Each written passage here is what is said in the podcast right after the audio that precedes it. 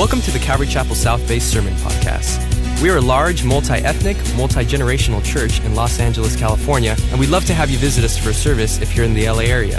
Visit ccsouthbay.org to learn more about us and to find out service times. If you have any questions, shoot us an email at hello at ccsouthbay.org. Enjoy today's sermon, and we hope to see you at church soon. If you have your Bibles, would you go with me over to the Gospel of John, chapter 17 tonight? The Gospel of John, chapter 17. If you're taking notes tonight, you can title this evening's message, Jesus Prays for You. Jesus prays for you. And obviously, he prays for me and he prays for us. And so let's read verses 16 and 17 tonight the Gospel of John, chapter 17, verses 16 and 17. It says in verse 16, They are not of the world, just as I am not of the world. Verse 17, Sanctify them by your truth. Your word is truth. If you have a pen, pencil, highlighter, something that makes a line tonight, in verse 17, there's something I want you to underline. There's something that we're going to focus on later on in our study. But in verse 17, would you underline the phrase, sanctify them by your truth? Sanctify them by your truth. Let's pray together tonight. Father, we come to you. And Lord, we thank you for tonight. Lord, we thank you just for bringing us, for gathering us. Lord, for many of us, it's been a long week. Yet, Father, you've been so good. Lord, you've been so faithful. And Father, now we're here. Lord, tonight we've worshiped you through song, through praise, through lyric. And Lord, now we worship you. We honor you through the study of your word. And God, we pray that you would take this section, John chapter 17, and God, would you speak? Father, would you communicate, Lord, through your word, by your spirit, Lord, the things that you want to speak to our hearts. And Father, we thank you. Lord, we love you. In Jesus' name. And everyone said, Amen. Amen. Let me start by saying tonight that as a pastor, I take pulpit ministry very seriously. My passion is to preach the word. My passion is to teach the word so that God's flock is taught to think biblically.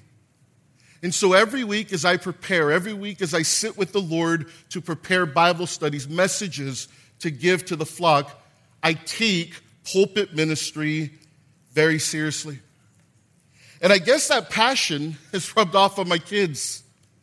Because when my daughter Kaylee found out that I was teaching here tonight, she actually gave me a whole list of instructions on what to do, what not to do, and how to do this. And I, I, looked at her and I was like, Kaylee, I've been doing this for a long time now, longer than you've been born but you're going to give me instructions. And for her, being here tonight, us coming back to South Bay, if you will, it, it was, it was a big deal to her. So, do you want to hear, you want to hear her instructions for me? Can, can I share them with you guys real quick tonight? There, there are four things she told me about Dad, if you're going to teach at South Bay, these are the things that you need to remember. And the first thing that Kaylee told me, she told me, Dad, you need to make sure that you bring a strong word. Okay, and so if Pastor Chet's giving you his pulpit, you need to make sure that you bring a strong word. Make sure that it's full of truth. Dad, stick to the scriptures. And so I looked at her and I said, Okay, got it, Kaylee. The second thing that Kaylee told me was not only was I to bring a strong word tonight, but she said, Make sure it's full of grace. Make sure it's full of grace. She looked at me, she said, Dad, be very gracious with your words. And so I looked at her and I said, Okay, got it, Kaylee. Now, the third thing that Kaylee told me, and this is for your guys' benefit, she told me, Dad, make sure that you're not boring. She said, Dad, the last thing we want is for you to come and be boring. And so, Dad, make sure you're not boring. But she also said we got to keep it balanced. So make sure that you're not too over the top and the things that you share. And I looked at her and I said, okay, Got it, Kaylee. Now, the fourth thing that Kaylee told me, she told me, Dad, whatever you do, don't say our names. She said specifically, don't mention me during your study. Oops. I'm sorry, Kaylee. um, starting right now, okay? So, starting right now, no more mentions of my daughter, Kaylee. Let me quickly get back to my point this evening. Myself and Kaylee, uh, last time, I'm sorry, we take pulpit ministry very seriously. And my son, I don't have this in my notes tonight, but my son also took this opportunity very seriously during worship, kind of brought tears to my eyes because my son came up and in the middle of worship tonight, he came, laid hands on me, and he said, Can I pray for you, Dad? And I'll tell you guys, I actually don't even, I don't ever cry in the pulpit, so it's kind of weird, but I just, when I think of my family, you know, when I think of uh, these kids that the Lord's given me, I'm thankful for pulpit ministry. I'm thankful that over the years, the Lord has also taught them to think biblically. And so, here in John chapter 17, I want to focus on a section in Scripture known as Jesus' high priestly prayer. But if, you want, but if you wanted to get technical, this should also be known as the Lord's Prayer. Now, wait, some of you guys might be asking, isn't the Lord's Prayer that prayer that Jesus gave us in Matthew chapter 6? You guys remember it? Our Father who art in heaven, hallowed be thy name. We, we know the prayer, right? Well, actually, let me break the news to some of us here tonight. That actually wasn't Jesus' prayer. It was more of a model prayer. You guys remember they made their way, the disciples made their way to Jesus and they asked him and they said, Hey, te- can you teach us to pray? And so Jesus said, Hey, so when you pray, in a sense, here's the model Our Father who art in heaven, hallowed be thy name. And the reason that I personally would not refer to that as the Lord's Prayer is because Jesus would have never actually prayed that prayer himself. There's a line in that prayer that says, Forgive us our trespasses. Now, let me ask the question tonight is that something that Jesus would need to pray? No, right? Jesus would never need to pray, Forgive us our trespasses. Why? Because it didn't apply to him. Jesus had no need to be forgiven, Jesus had no trespasses, Jesus had no sin. So I personally believe that the prayer that most reflects the heart of Jesus in communicating with his Father is here in our text tonight in the Gospel of John, chapter 17. This chapter is an amazing section of Scripture. In fact, there's so much in this chapter that it would take weeks of teaching to truly touch on everything that Jesus prays for here. Now, since we don't have weeks of teaching time here tonight, I was told we have about three hours. But since we don't have weeks of teaching time, I want to give you a quick overview of the first 10 verses. Then we will make our then we will take our time tonight in verses 11 through 17, just really digging in to this prayer that Jesus prayed. Now let's get into a quick overview of the chapter. Would you look at verse 1 with me here tonight? John chapter 17. Take a look at verse 1. It says in verse 1 Jesus spoke these words, lifted up his eyes to heaven, and said, Father. The timing of this prayer is this the cross is imminent. Jesus is hours away from dying upon the cross. And what Jesus does is, as he's hours away, he turns his attention to his Father. And he does so through prayer. And because Jesus prays this prayer out loud, you and I, a couple thousand years later, we actually are invited to listen. We actually get to sit here and hear what Jesus prayed. We actually get to sit here tonight and study and glean from this prayer that Jesus prayed before his disciples. And we also get to learn and hear what Jesus valued as he prayed. We get to hear what Jesus prioritized for everyone who calls himself a disciple.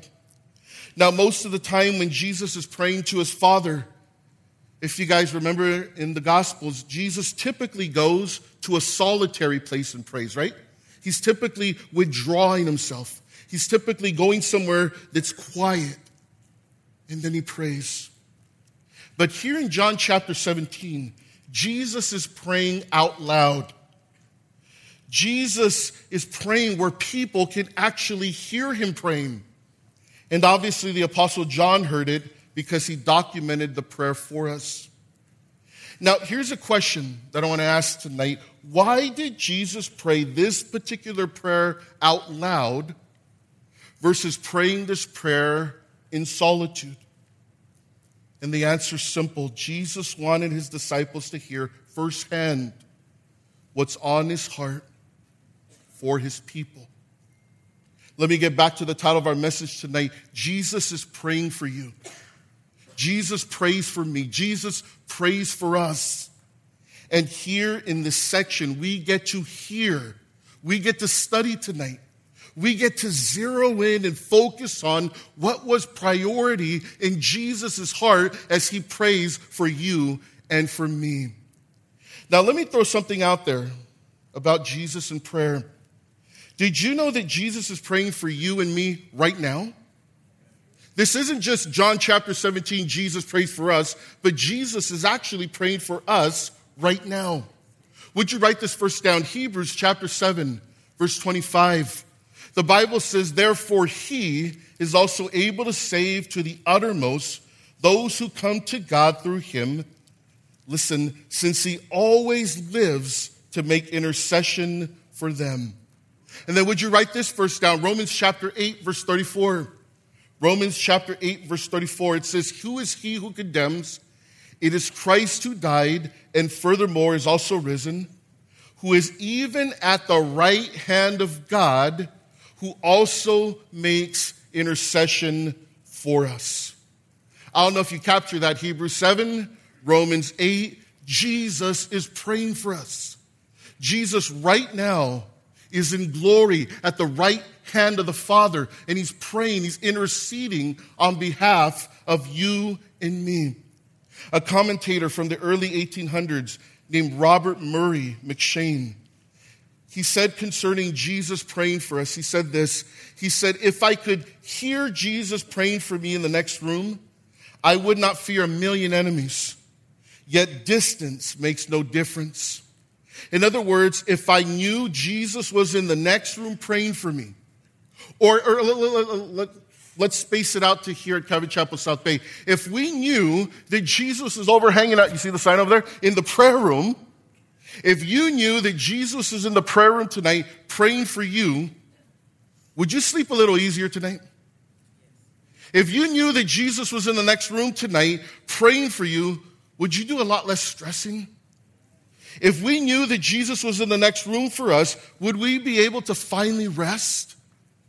Most of us would answer by saying yes.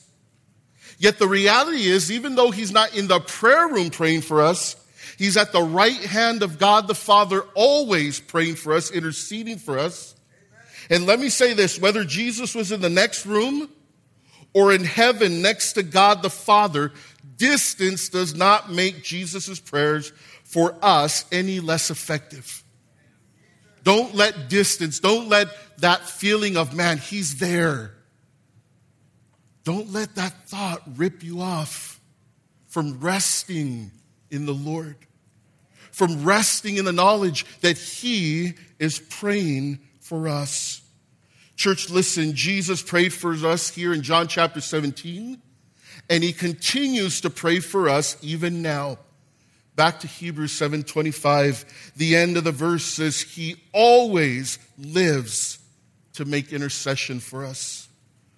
Real quickly tonight, would you give me your eyes for a moment, church? Listen, let those words bring you peace. I want to read it again. He always lives to make intercession for us. Church, let those words tonight, let them bring rest. Let them be a word for someone here tonight let them be a word. Let, let, let that be a word when you say at the end of the night, Why did I come? Why did I show up? Lord, why did you bring me here tonight? Lord, I didn't think I was coming because it was raining a lot earlier, but Lord, I, I somehow got here tonight. Let that be one of the things that you stick in your pocket and hold on to. He's always interceding for us. Now let's get back to our text and let's ask the question tonight what specific things did Jesus pray here in our text in John chapter 17? So let's start in verse 1 tonight, here in John chapter 17. It says in verse 1 Jesus spoke these words, lifted up his eyes to heaven, and said, Father, he said, The hour has come. Glorify your Son, that your Son also may glorify you. As you have given him authority over all flesh, that he should give eternal life to as many as you have given him. Verse 3 In this eternal life, that, you may, that they may know you, the only true God, and Jesus Christ, whom you have sent. Verse 4 I have glorified you on the earth.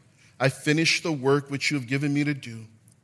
And now, O Father, glorify me together with yourself, with the glory which I had with you before the world was. A couple moments ago, I asked you if you have a pen, pencil, highlighter. I think we're going to need to bring it back tonight. Here in this section, in verses 1 through 5, there's a word that's repeated over and over again. And I want you to take your pen, pencil, highlighter, something makes a line, and I want you to underline the word glory. Over and over, here in this section, we see glorify and the word glory. Would you underline it throughout the text? In verse 1, we see the word glorify. It says, glorify your Son. And then in verse 1, it also says that your Son may glorify you. And then jump with me over verse 4. It says, I have glorified you on the earth. Verse 5, O Father, glorify me. Verse 5, with the glory that I had with you before the world was. If you're taking notes tonight, this section here, verses 1 through 5, in this section, Jesus is praying. Jesus is praying for himself. Jesus is praying, Father, now that the hour has come, glorify me, Jesus would say. Glorify your Son. I mentioned earlier, er, earlier ago that the cross, at this point in the text, the cross was imminent. So this meant that the hour had come. Go back and read verse 1 again. He says, Father, the hour has come. Glorify your Son, that your Son may also glorify you. Now jump with me over to verse 4. He says, I've glorified you on the earth. I have finished the work which you have given me to do. Now, what hour? Let me ask the question what hour is Jesus talking about?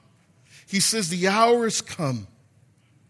The hour that Jesus is referring to here is Jesus is saying, Hey, I've done, I've literally fulfilled everything that I came to do. In fact, in verse 4, would you underline, he says, I finished the work. And so everything that was on the agenda, everything that was part of the mission, Jesus said, I finished it all. I'm hours away from the cross. I'm hours away from mission completed. And Jesus, he finished the work. What was the work? He came to die.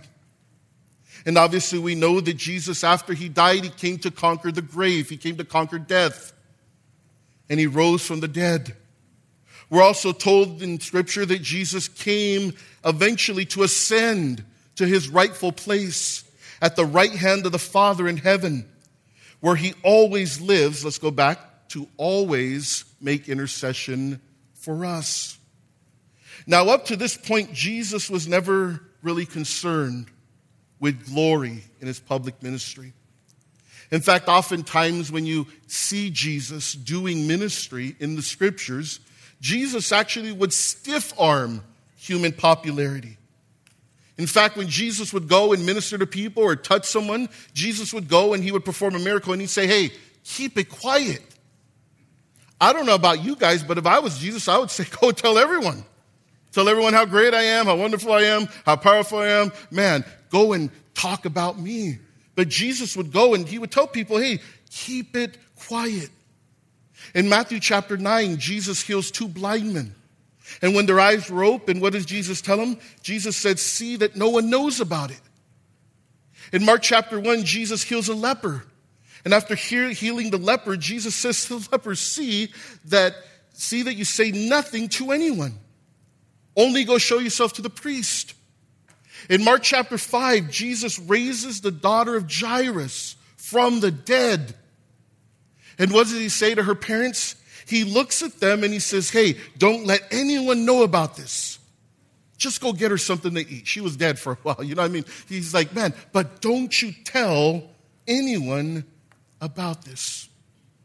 Jesus, during his public ministry, wasn't concerned with glory, he wasn't concerned with attention. I've been thinking about something in relation to human glory and Christian popularity. I've been thinking about this, and maybe you guys can help me um, process this and walk through this question that's been in my mind lately. This is the question if Jesus did public ministry in 2024, how much of it would he post on Instagram? I've been thinking about this. How much of his day would he would get captured on his story? How much of the things that Jesus would do in his public ministry would he have his iPhone out and capture it? And I mean, would Jesus be out there taking selfies in his ministry? During his ministry, there was no desire or concern with public glory, with human popularity. Now, I'll be honest with you guys, I have nothing against social media. And I love when it's used to to glorify God, for the glory of God. But if some of us were Jesus, we'd perform a miracle and we'd say, hey, let me post about this. We'd hashtag it with Jesus heals. We'd hashtag that with thing with performed another miracle. Hashtag Jesus all up in LA doing, doing crazy stuff. I mean, we'd be out there like hashtag catch me at the next miracle, you know, over on Figueroa. You know, I mean, we, we, we would be out there just hashtagging the, the posts like crazy, right? If, if we were Jesus, we'd be out there taking, you know, hey, you know, we'd be out there with, with lepers taking selfies. We'd be out there going live. Hey, hey, hey guys, listen, I'm here. I'm, I'm with a leper. Hey, and we'd be showing the person there. I, am about to heal him. You know, we'd be out there live on Instagram. But, and, and, we, and we would, if we were Jesus, we would wait to heal, right? Until all the people log in. So we'd be like, oh, no, no, not enough. Okay, I got like 70 people. No, no, I, I, I need at least a thousand. When I get up to a thousand, I'll perform them. We would be out there wanting glory if we were Jesus, right? That's our flesh. But when it comes to Jesus, there was no need for the glory for the human popularity in his public ministry. Now, I mentioned a moment ago that Jesus wasn't concerned with earthly glory during his public ministry. But here in verse 5, take a look at what Jesus says. Jesus actually prays for his glorification. Because in our text here in this section, Jesus says, The hour has come. Everything has been fulfilled. All the things that was, that, that was on my plate, everything that I came and dwelt among us as a man, everything that I was sent to do, seeking to save the lost, all of it has now been fulfilled. The hour has come. I have finished the work. Jesus says to his Father, he prays, he says, Now glorify your Son, that your Son may glorify you. I love that even in Jesus, praying for his glorification, even in that, there was still this part of Jesus praying, Now, would you glorify me so that I could glorify you? And let me tell you, that's a good prayer even for us today to pray. Even as we contemplate, as we think about the things that we post, the things that we share, the things that we talk about, the ways in which the Lord uses us. Do we do these things? Do we share these things all for the glory of God so that He might be glorified? Or do we share them for our fame? Do we share them for our popularity? It kind of makes us think about our motives. Now let's head to the second section, the second part of Jesus' prayer here in John chapter 17. The second section of Jesus' priestly prayer is verses 6 through 19. And if you're taking notes tonight, this section, this second section, has to do with Jesus saying, Father, I'm praying for those who are not of this world. Specifically, Jesus is praying for his disciples at that time, and he's praying for his disciples to come. Jump with me over verse 20 here, real quick. I want, there's something I want you to see. Jump with me over here, John chapter 17, jump to verse 20. It says in verse 20, I do not pray for these alone, specifically the disciples that were before him. He says, but also for those who will believe in me through their word. And so Jesus is saying, hey, as I pray, as I lift up these disciples to you, I'm not only praying for these that are in front of me, I'm not, even, I'm not just praying for the ones before me, but I'm also praying for future disciples. I'm also praying for those who are going to be saved during the church age, the time that we're currently living in. And so, as we go through this section tonight, as we start digging in, as we start looking at what Jesus prayed for us, know that this was for us. I know most of us already probably accepted it, like, hey, this section for me. But I know that there might be some of you here tonight that maybe question things a little more, want things explained a bit more. So here in the text, Jesus is saying, I'm praying for them that are before me, and I'm also praying for those who will get saved or be saved or give their life to me. Now, in this section, the prayer gets very personal for each of us who know Jesus as Lord and Savior. Because the prayers, the prayers are specifically for you.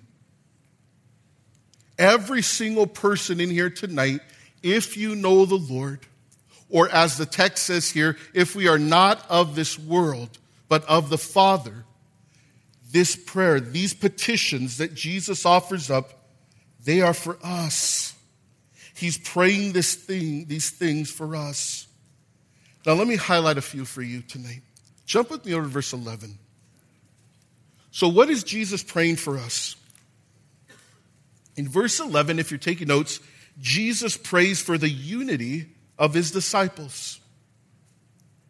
And so when Jesus looks at the room, when Jesus looks at the crowd, when Jesus looks at us, he says, Hey, I'm praying for all of us that we would be unified as his disciples. Read verse 11 with me. It says, Now I'm no longer in the world, but these are in the world, and I have come to you. Holy Father, keep them through your name, those whom you've given to me, that they may be one as we are. I want you to notice that there at the end of verse 11, Jesus said, Hey, my prayer is that they, those that have been kept by the Father, that they would be one as we are one.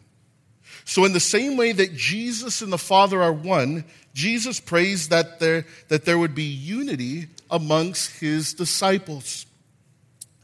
Now, I have to be honest with you. I got to make a confession to you guys tonight. When I was praying about what to share, when I was seeking the Lord, and, and up until about two days ago, there were a couple messages that the Lord gave me. One was this one, and one was a message on division. And the Lord had been speaking to me about division in the church. He'd been speaking to me out of 1 Corinthians chapter 1. There was a woman you guys remember by the name of Chloe. She had a household, she was hosting a home fellowship. And word got back to Paul from the household of Chloe that there was division in the church. And so for the past couple weeks, I've been going back and forth. John chapter 17, Jesus is praying for us. 1 Corinthians chapter 1, division in the church. John chapter 17, I think the people at South Bay need to hear that Jesus is praying for them. 1 Corinthians chapter 1, but is there division at South Bay? And so I went back and forth. I went back and forth and, and I called Pastor Dennis the other night. I think it was Tuesday night. I was trying to wrap this up and make a final decision so I can finalize my study. I called Pastor Dennis. I'm sitting at Starbucks. And I said, Hey, Pastor Dennis, I'm sitting here, I'm trying to figure it out. 1 Corinthians, John chapter 17, and guess what? All of a sudden, I'm sitting here, I'm asking the Lord, I'm asking the Spirit to speak to me, and what happens at Starbucks? Mary J. Blige comes on. Real love. Anybody know real love? And so I'm sitting there, and, and I'm like, 1 Corinthians, John 17, real love. And so I'm like, oh my goodness. So I call him and I said, hey, pray for me. Like, oh man, I'm, I'm trying to hear from the Lord, and yet, you know, this. And instead of praying for me, he started talking about Boyz II Men. And then somehow we started talking about Prince. And we started talking about all sorts of stuff. And he's like, remember that song and from the 90s? And I was like, oh, yeah, Shai. we started talking about Jodeci. And I was like, oh, my goodness, I got to hang up on this guy because I really need to hear from the Lord. How many guys like that 90s R&B? Okay, anyways. That's because I'm from Gardena. Okay, so listen. I got good taste. So anyways, listen. And the enemy knows it.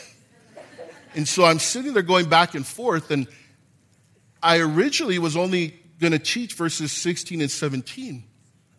And so after I got off the phone with Pastor Dennis, I went back and I started reading the whole chapter, John 17. And then this stuck out to me.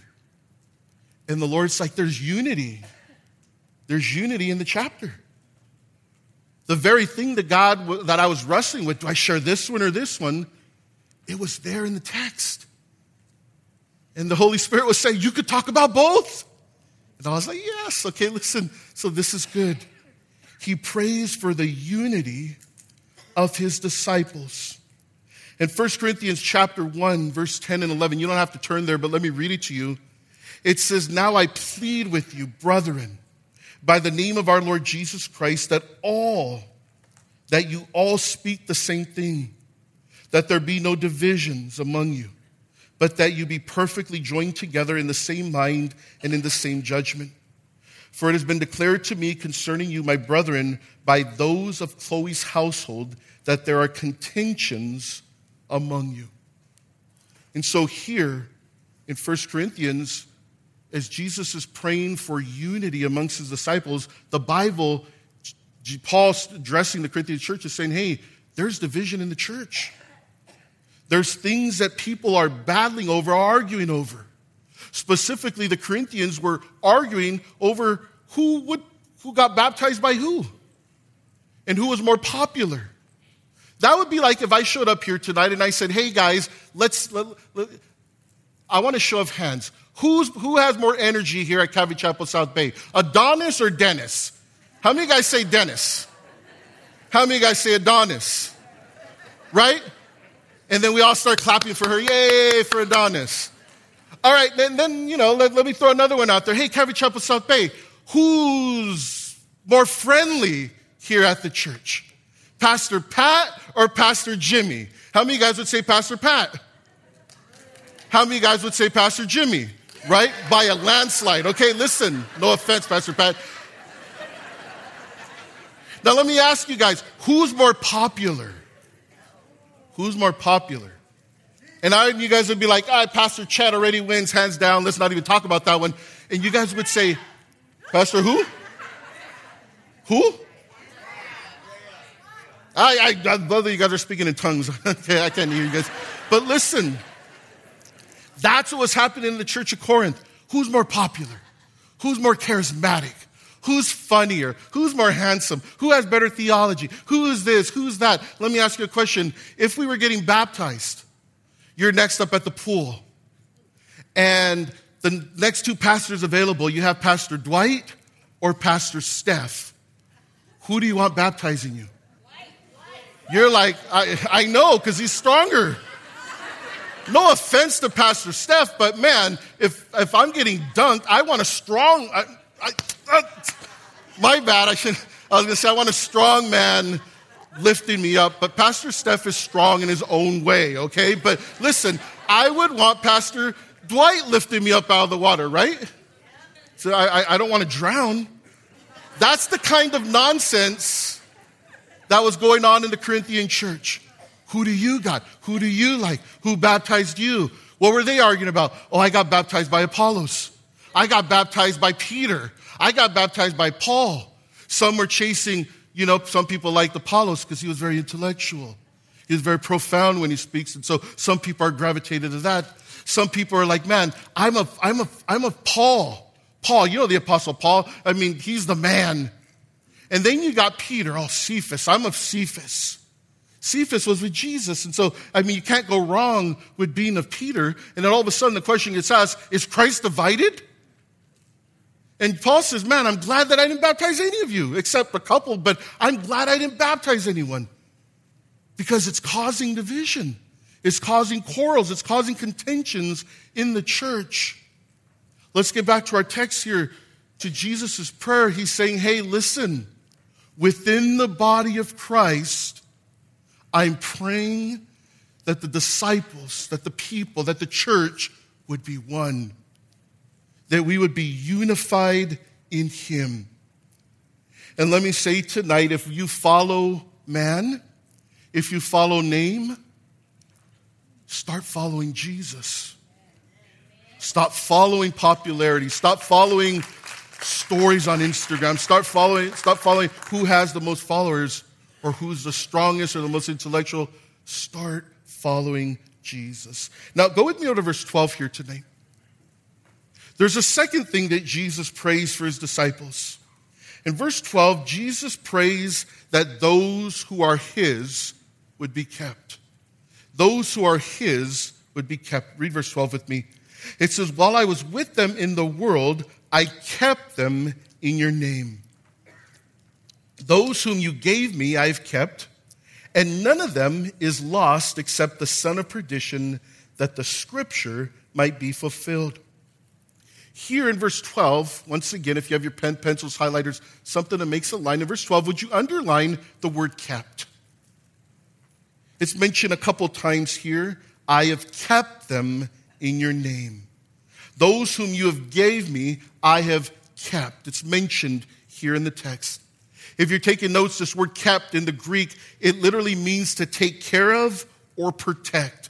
And so Jesus is praying to God the Father, saying, Hey, your disciples, your people, I've kept them. The ones that you've entrusted to me, I've kept them. He says, The 11 that have been given to me, I have kept them. And then at the end of verse 12, he says, But there was one. We all know the one, right? Judas. He says, None of them is lost except the son of perdition, that the scripture might be fulfilled.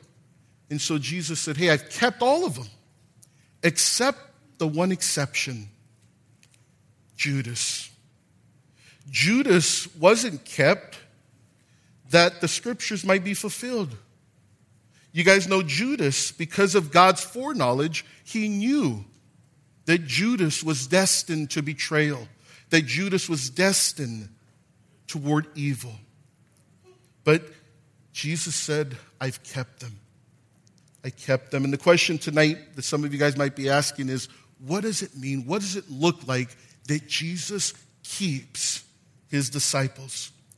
Well, all of us need keeping. We just talked about it a moment ago. We need to be kept from division within the body of Christ.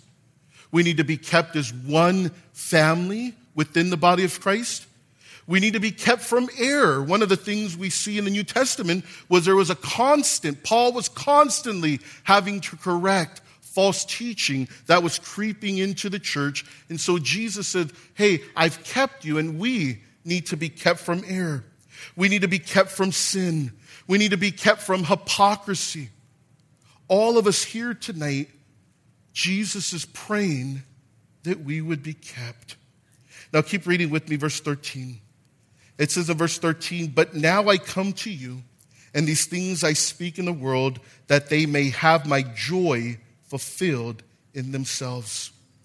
Here in verse 13, I simply wrote here in my notes. If you're taking notes, you might want to write this down. Jesus prays that his joy would be fulfilled in every one of his followers. And so, every one of us here tonight that knows Jesus as Lord and Savior, Jesus is praying for you that his joy may be fulfilled in your life. And one of the things that the Lord's been teaching me about His joy is His joy, His definition, His version of joy is very different than my version of joy. My version of joy is everything's good, there's green lights, there's money in the bank, there's tacos on the table. You know what I mean? There's all these sort of things. There's Mary J. Blige playing at the coffee I mean, whatever it is, you're like, man, this is what makes me happy. My kids are home. We're at Disneyland. I mean, there's all these things that bring me joy, that make me happy. And yet, Jesus' joy, his joy, is very different. The joy of Jesus was not based on circumstances. Let me give you an example. In Hebrews chapter 12, we all know the text in Hebrews chapter 12, verse 2. You guys know the verse. It says, Looking unto Jesus, the what? Author and perfecter of our faith, who for the joy set before him endured what? The cross, despising the shame, and sat down at the right hand of the throne of God. Now, when I hear this verse, I'm thinking, who for the joy set before him didn't die on the cross. I mean, that would be what our version of joy would sound like, right? Who didn't suffer for our sins. But yet, Jesus' interpretation, Jesus' version of joy, it sometimes involved hardship. His joy involved the cross, it involves suffering. If you're here tonight and you're going through something, if you're here tonight and hardship is a part of your story presently, if your story right now involves pain, I want you to know that it's still possible to have Jesus' joy. Because when Jesus looked at joy, when Jesus had joy, the joy that was set before him, he endured the cross, it involved keeping his eye on eternal things. It, it involved him looking ahead to things ahead. And let me say this if you're here tonight and you're suffering, look ahead. I love what Peter said in 1 Peter. He says, Man, these light and momentary trials are testing us. Meaning, yes, at the present moment, and I don't want to make light of some of the things that some of us are going through tonight, because at the moment, our momentary trials might be very extremely heavy or extremely painful. And you came here tonight and you're like, man, I barely got here. If, Pastor, you only knew the things that I'm going through and the things that almost kept me from being here. But I would say to you, look ahead. These light and momentary trials. Jesus says, I want you to know my joy. My joy that isn't molded or exclusive to life being perfect. So Jesus prays that we would know his joy. And then, lastly, tonight, in verses 14 through 19, if you're taking notes, Jesus prays that all his disciples would be sanctified by the word. Now, out of everything I've talked about tonight, this is the one that I'm most excited about. This is the one, if you're like, man, I came tonight, give me something Give me something to walk out with. Give me something to hold on to. This is the one that I pray you would be like, man, I'm going to wake up right now. If you're somebody around you who fell asleep tonight, give them an elbow because this is what I consider to be in our text, in this section, the main event. All right, how many guys liked wrestling growing up? Anybody like wrestling? How many guys still like wrestling? Okay, don't raise your hand. Don't embarrass yourself. But man, if you've ever been to WrestleMania or SummerSlam, there's always the main event, right? There's always those early matches, there's those mid card matches. But then everything was leading up to the main event. You're like, this is why I came. This is what I came to see. Let me tell you tonight, this is the main event text of our evening. Go with me over to verse 16. Some of you are like, man, this better be good because homie, homie You know, you hyped it up a lot, Pastor. Okay, listen, go with me on to verse 16. It says, They are not of the world, just as I am not of the world. Jesus praying. He said in verse 17, Sanctify them by your truth. Your word is truth.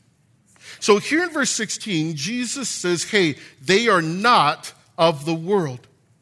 Those who I'm praying for, all of us here tonight that know Jesus as our Lord and Savior, verse 16 tells us that He's praying for us as those who are not of this world.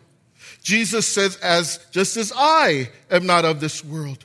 So Jesus establishes something very important here. His followers are not of this world. We may reside here, we may be here for 50, 60, 70 years, but we are not of here. We don't share this world's values. We don't share this world's priorities. We don't share this world's definitions of right and wrong or good and evil. We don't share this world's opinion of creation or the beginning of all things. We don't share this world's hostility toward biblical truth or moral living.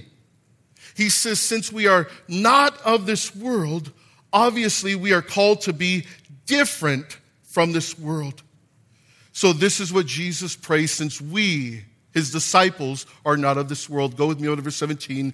Jesus prays and he says, Sanctify them by your truth. He says, Your word is truth. Jesus is praying that his disciples would be sanctified by the word of God.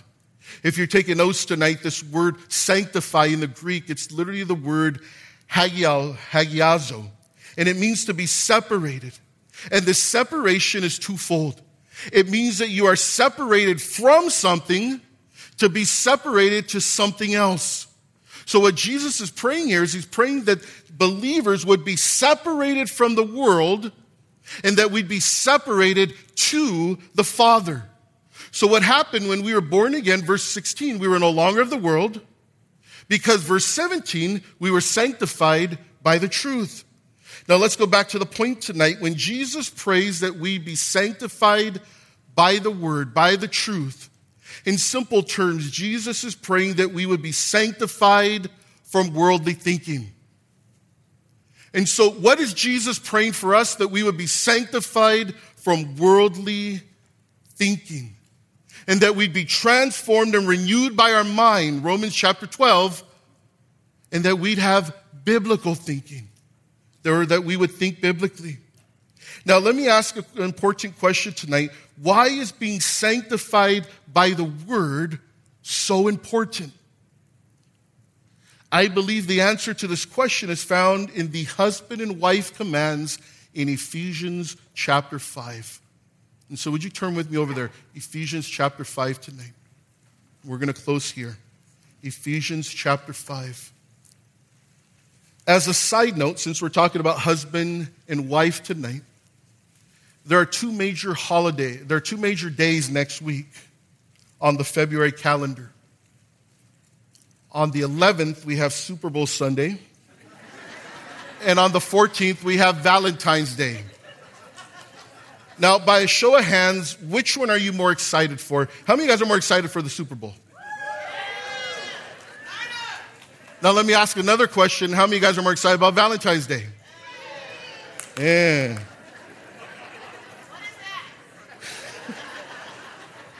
Okay, real quick, would you give me for a moment, church?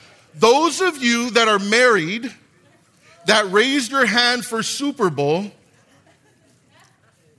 you need to come get prayer after service because you are in trouble. In fact, I feel like I have a word from your wife to you tonight. You ready? Those of you that raised your hand for Super Bowl over Valentine's Day, if you're married, your wife is saying to you, you better shape up because she needs a man and her heart is set on you. You better shape up. You better understand. To her heart, she must be true. You're the one that I want. Okay, listen. We're going to pray for you if you raised your hand. All right, Ephesians chapter 5. And we're going to finish up here tonight. Jesus prayed that we would be sanctified by the truth. Now look at Paul's command to the husbands. Those of you that are married, you husbands have had your pastor during your ceremony share this verse over you. It says in verse 25 Husbands, love your wives, just as Christ also loved the church and gave himself for her, that he might sanctify her, cleanse her with the washing of water by the word, that he might present to her a glory, to himself a glorious church, not having spot or wrinkle or any such thing, but that she should be holy and without blemish. If you have your pen, pencils, highlighters, go back with me to verse 26 and underline, circle the word sanctify.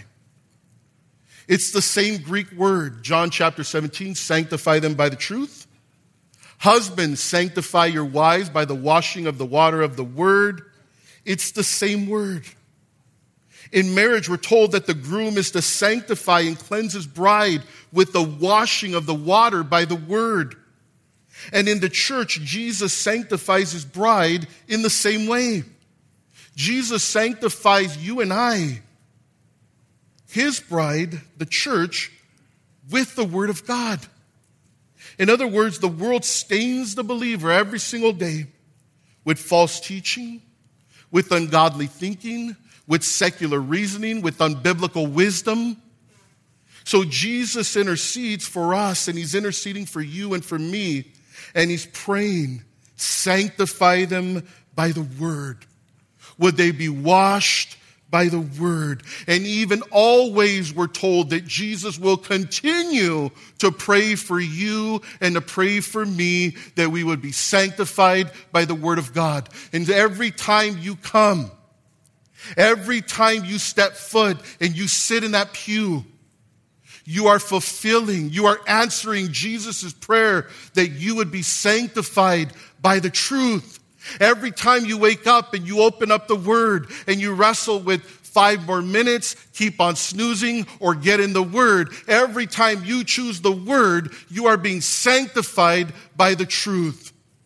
All the stains, all the junk, all the worldly nonsense and garbage is being washed by the water of the word. Let me finish with this question tonight. How important is biblical truth to you? How important is the Word of God to you? Or let me ask it like this Do you prioritize God's Word in how you think about everything? In how you think about life? In how you think about God? In what you think about Jesus? And what you think about forgiveness and freedom? And what you think about an afterlife, specifically if there's a heaven or hell? And how you think about family and marriage? Do we prioritize God's Word? Are we sanctified by truth when it comes to our finances and our career? And what entertainment we choose to watch or listen to? And how we think about politics and morality?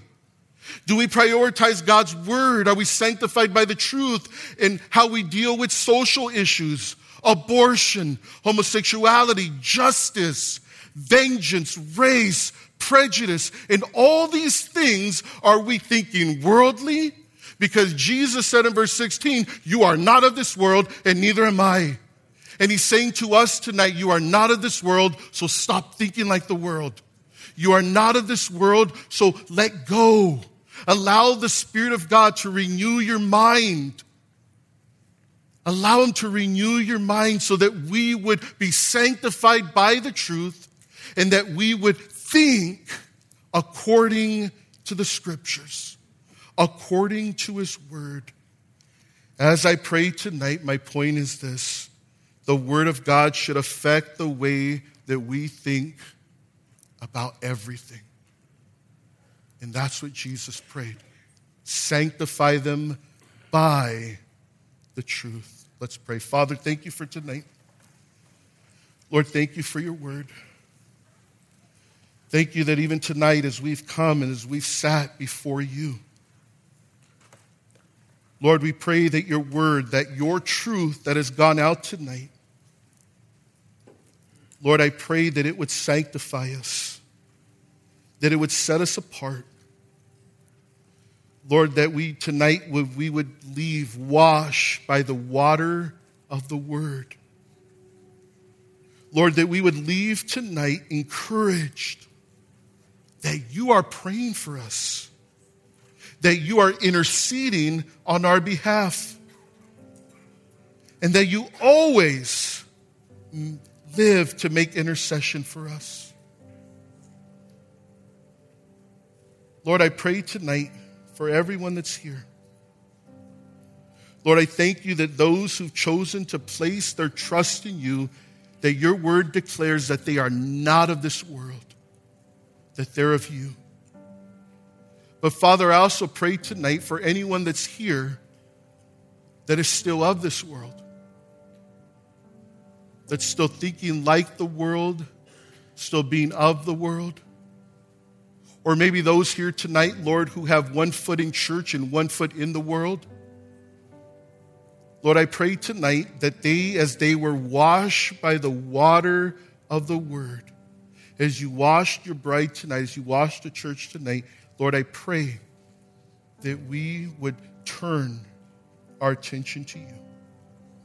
You know, tonight, if you're here and you're like, I, I'm here, I wasn't planning to be here. In fact, I didn't even want to come, or maybe some of you might say I got dragged here.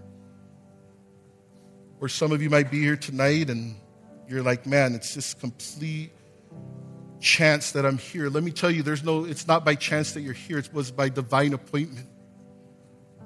The Lord brought you here tonight so that you would hear from Him, that you would hear His word. And you know, tonight, Pastor Dennis, earlier on, he prayed for prodigals, he prayed for people to come home, people to return to the Father. And you know, tonight, let me say to you, before we stand and sing this last song. If you're here tonight, it's not by chance or coincidence. You're here because the Lord loves you. And He wanted you to be at church tonight. Because He wanted to speak to your heart. And He had a message for your soul.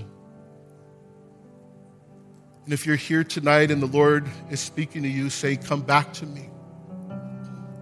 It's been a long time since you've walked with me. Come back to me. If the Spirit of God is speaking in your heart saying, Hey, you've been walking in the world for a long time, would you come back and walk with me? If that's you tonight, would you just raise your hand? Because I want to pray for you. God bless you guys over here on the side. God bless you over in the middle, off to the side. Anyone here tonight? Anyone else? Father, thank you for these hands. Lord, thank you for these who've come. Lord, it is not an accident that they're here tonight. They came because you wanted to meet with them, you wanted to speak to them. And Father, I pray for these who've raised their hand, Lord, that they right now would make a decision to surrender to you. Father, to forsake the way of the world to turn their back on godless living. And Lord, that they would turn to you. Lord, that they would know that the hour had come, that you fulfilled everything. That you died on the cross for their sins, that you rose on the third day, and that you were victorious over death, that you're alive. Now you make intercession for us at the right hand of God. Father, thank you for tonight. Lord, we love you. In Jesus' name. And everyone said, Amen. God bless you guys. Thanks for listening, and we hope you were encouraged by today's message. If you have any questions or just want to check us out, make sure to visit us at ccsouthbay.org. God bless you guys, and we'll see you next week.